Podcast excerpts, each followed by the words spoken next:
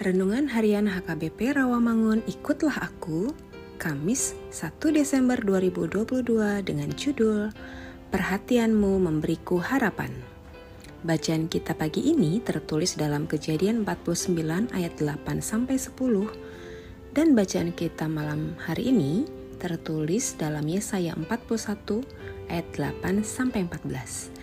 Dan kebenaran firman Tuhan yang menjadi ayat renungan kita hari ini ialah Mazmur 31 ayat 8 yang berbunyi, Aku akan bersorak-sorak dan bersuka cita karena kasih setiamu, sebab engkau telah menilik sengsaraku, telah memperhatikan kesesakan jiwaku.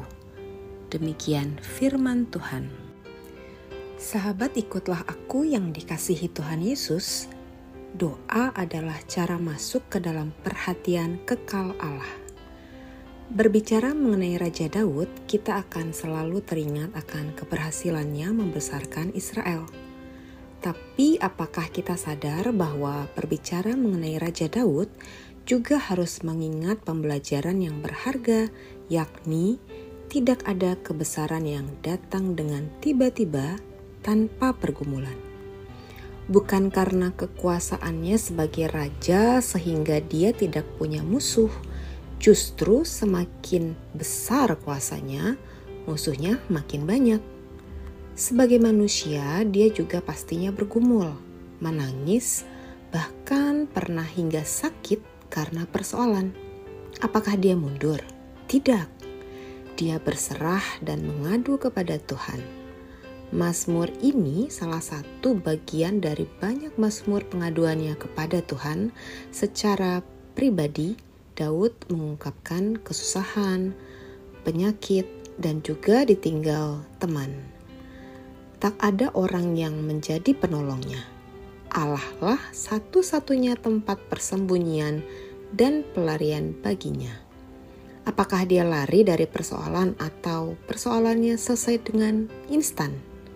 Tidak.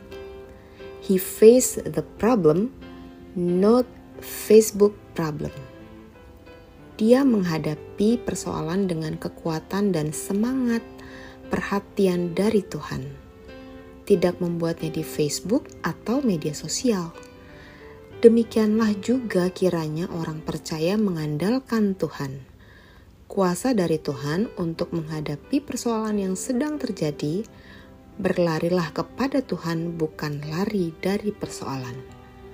Dengan memenangkan persoalan itulah orang percaya semakin diberi kepercayaan akan berkat yang lebih besar oleh Tuhan.